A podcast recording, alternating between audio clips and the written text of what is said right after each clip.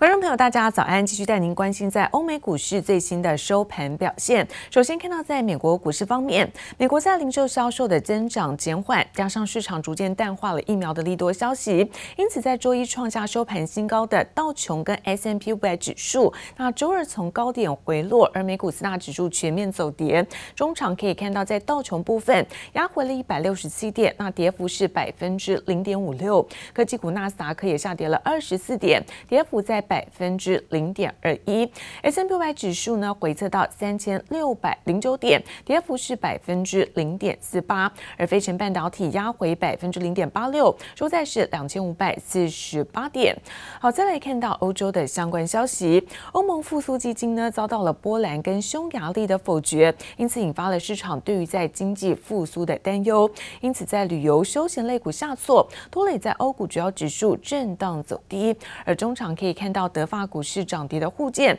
德国小跌是百分之零点零四，而法国的部分收红百分之零点二一。而距离在明年的一月二十号，美国新政府的交接，现在只剩下六十四天。美国媒体分析，在这短短的两个多月，那川普除了继续打他的法律的诉讼战之外，很有可能会把握在卸任前再来做几件的大事，其中可能包括对于在中国推出更多的强硬措施，那迫使拜登政府上台之后，对于中国采取是更强硬态度。If, if the Biden Harris uh, uh, ticket is determined to be the winner, and, and it's, you know, obviously things look that way now, uh, we'll have a very professional transition from the National Security Council. There's no question about it. 美国国家安全顾问欧布莱恩承诺会顺利交接，也首度承认拜登胜选。白宫高级官员松口接受川普败选，不过川普政府在卸任前夕可没闲着，甚至还有意大展身手一番。This says there's a report in Axios that President Trump is going to do some last-minute clamping down on China。据美国媒体 Axios 报道，川普打算在任期的最后几周时间，继续对中国采取强硬姿态，甚至可能对中国推出一系列更强硬的政策，让新上任的拜登政府难以扭转对中国的政策路线。This horrible plague that came in from China, they should have stopped it,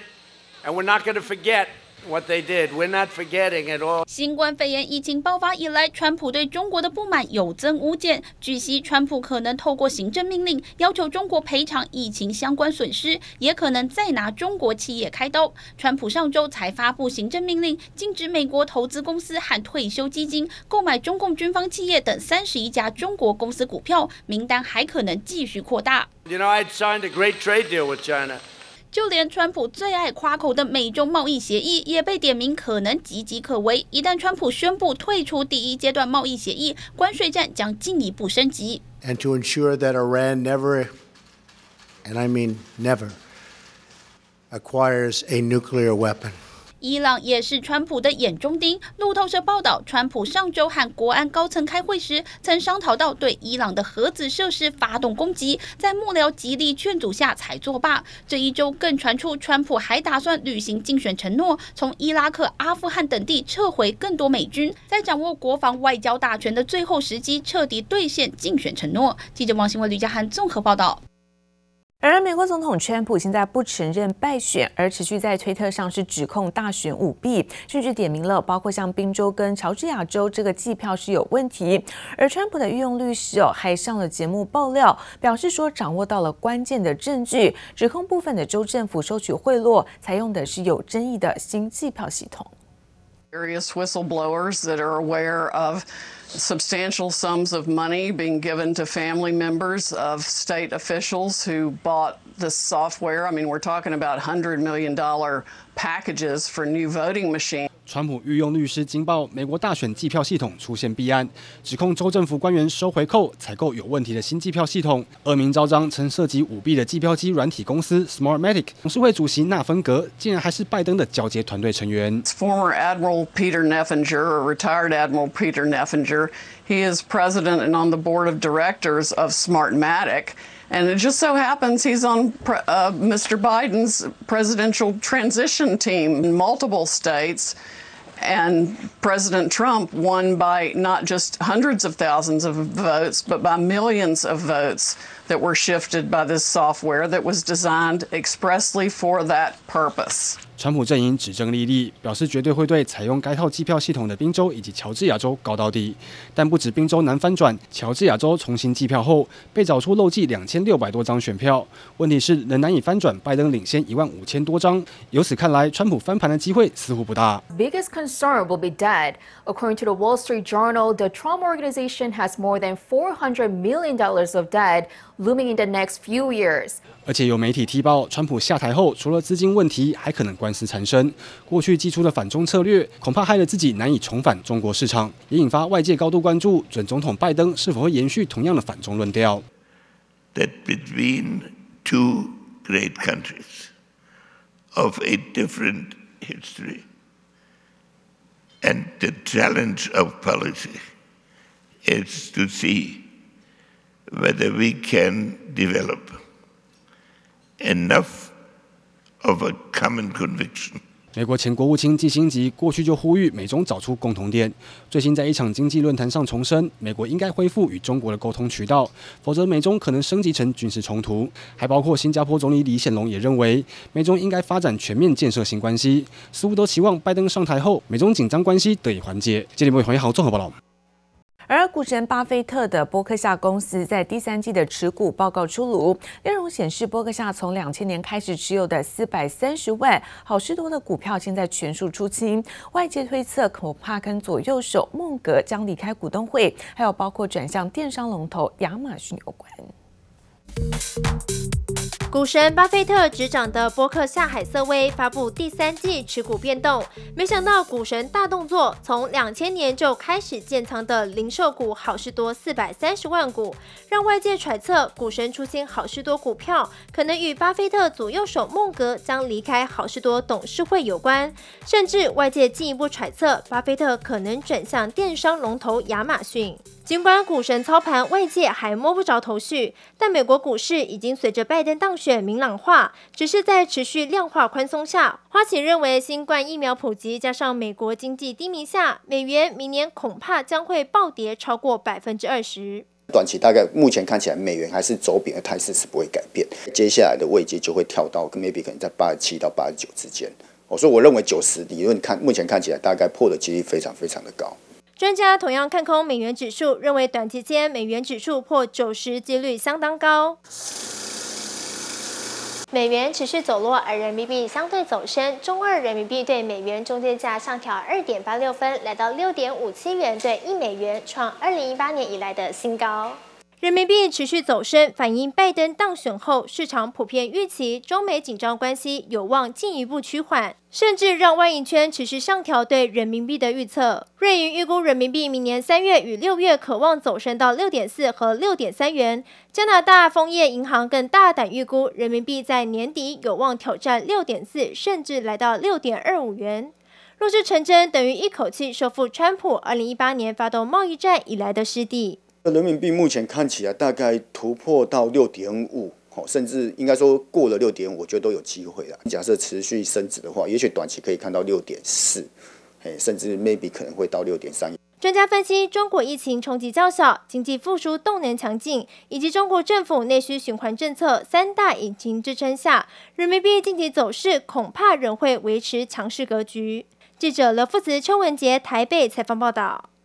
而区域全面经济伙伴协定 RCEP 的签署，各界关注在台湾恐怕被边缘化，也会对于在国内的产业带来冲击。而经济部长王美花昨天透露，那周日下午呢，就会跟五大产业来做交换意见，包括像钢铁、石化、车辆、纺织跟塑胶等五大产业代表都将出席。然而，在第一波的座谈会名单却没有看到 RCEP 重灾的产业工具机。而对此，经济部官员解释，那五大产业呢是已经。确定的出席名单了，工业局也同步邀请电子业，包括工具机业，只要在工会代表可以出席，都会加入在周日的座谈。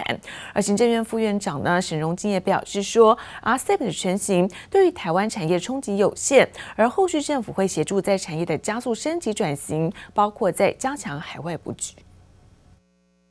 The Regional Comprehensive Economic Partnership, or RCEP, was signed Sunday by 15 member states in the Asia-Pacific region. 亚太十五个国家签署 RCEP，排除台湾在外，外界担心我国外销日本、韩国等地产业会受到冲击，因此以日本为主要外销国的工具机业者上银董事长卓文恒表示，上银在新加坡有设厂，所以在东南亚国家的销售按照东协的规定走，没有受到太大的冲击。但是台湾机械机、工具机以中小企业的部分居多，担心会受到影响，加上汇率也是一大问题。汇率的部分，我们也希望哈跟日本、韩国的这些哈汇率上面哈彼此之间也可以联动，不然后这两方面的一个这个影响哈对产业来讲哈，我觉得多多少少还是会有一些影响。目前台湾出口占比高出南韩非常多，但南韩 FTA 的价签率高达百分之七十以上，台湾却只有百分之九。加上从二零一七年到现在，新台币汇率升值百分之十一，同时南韩只升百分之五，人民币更是只有升值百分之三。企业界期盼新台币汇率能够稳住，至少不要脱离日元、韩币太多。台湾外销产业承受关税以及汇率双重压力，卓文恒表示，因应策略还是全球布局。布局之后，这个是非常重要哦。那当然，这个部分哦，可能也不是哦短期上面哦，马上就可以看得到的。那短期部分哦，那我想可能还是要请政府那边哦这些哦跟这些哦这个这个哦各个国家哦在签订这一块哦，可能要要多努力。业界也呼吁政府组国家队打群架，从 RCEP 当中找经济成长快速的经济体，用一对一的方式谈判，签署互惠协定。就算台湾只争取到降百分之八，甚至百分之五，都能对业界带来很大的帮助。记者刘志柔、詹明化台北采访报道。而护国神山台积电昨天的盘中冲破了五百元，写下新天价。而市值部分呢，突破的是十三兆元大关，不止投资人乐翻了，也带动台积电大同盟的概念股市群起走扬。台积电的上下游供应链，包括像是升阳半导体、光罩、嘉登、创意等等，这些订单需求都十分强劲。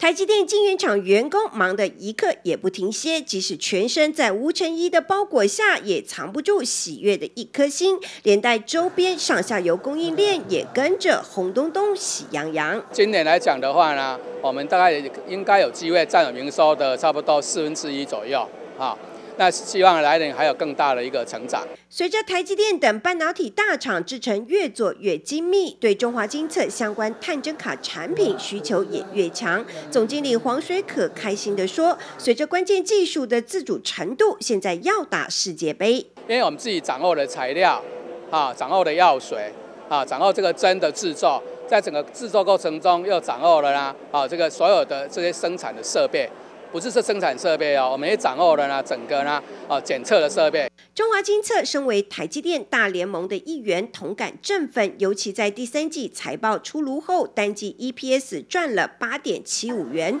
创下历史新高，也高于原先市场预估，股价因此一度重回八百元大关。大陆呢，哈，基本上来讲呢，我们还是呢有蛮多的客户啊，因为大陆市场在，所以就有人会去做，那些做呢，哎，还是我们客户。所以对我来讲，我就觉得明年我们是审慎乐观了。而跟随台积电明年第一季业绩达标没问题的脚步，中华精测也乐看明年订单力道。从 PCB 的制作到 Substrate 的制作，到针的开发，到那个整个探针卡的主力测试过程呢，全部在我们呢，呃，用人工智慧的控制下做及时创作性的一个管理。从研发到智慧制造，从做探针卡的中华精测到升阳半导体光罩 IP 服务厂创意，以及 EUV 光罩和大厂嘉登等出货都有拉升趋势。我想台积电现在是买了很多地要盖厂房，这大家都知道嘛。那他每买一台 EUV scanner，他就必须要用到数个、数十个、数百个或数千个这个这个 EUV。呃呃，怕的这个产品，受惠于晶圆代工龙头以及国际 IDM 大厂重启采购的强劲需求，台湾半导体也逐渐形成一条龙的产业聚落。记者朱月英、杨哲新竹采访报道。而中国科技大厂华为旗下的手机品牌荣耀出售案终于是确定，华为在官网上发出了声明，表示说，收购方呢是三十多家的荣耀代理商跟经销商共同组成的一个深圳智信，未来呢，华为将不会占有任何股份，也不会参与经营的决策管理。此前有爆料消息称，荣耀 V 四零系列将在十二月中旬登场，有荣耀 V 四零、荣耀 V 四零 Pro 和荣耀 V 四零 Pro Plus 三款机型，其中只有 Pro Plus 支持一百二十赫兹高刷新率，而荣耀将为该系列准备两款不同的处理器。中国科技厂华为旗下手机品牌荣耀传出即将一口气推出三款新机，抢占消费者的注目。不过近期荣耀最受到科技界关注的其实是品牌出售案。华为十一月十七号在官网上正式发出声明。共有三十多家的荣耀代理商和经销商组成深圳智信，可以说是荣耀产业链发起的收购自救行为。假如切出去的荣耀没有被美国放入呃实体清单哦、呃、有所限制的话，那至少荣耀在外面可以活得很好。那一旦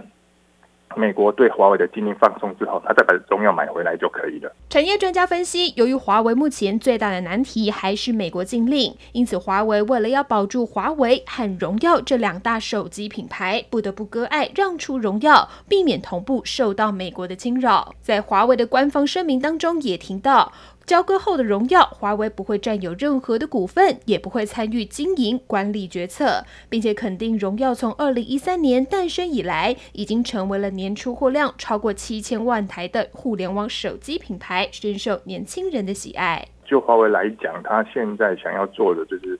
嗯，在维系呃整个华为，包含华为跟荣耀两个手机事业部门啊、的组织人才啊、品牌经营跟。呃，产品开发还有通路维系，哦，都可以单独做得好。那留留在华为内部的话，就大家共用的就是华为手上仅剩的那个库存零组件，啊，用完之后呢，啊，就整个手机事业部门就没有办法经营下去嘛。为了让好不容易经营起来的手机品牌能够细水长流，华为出售荣耀这一步棋，更是不让其他中国手机品牌厂小米、OPPO、vivo 有机可乘。也因此，中国手机品牌市占率想要有明显的变化，短期之内仍然具有挑战性。记者林思雨、欧俊杰台北报道。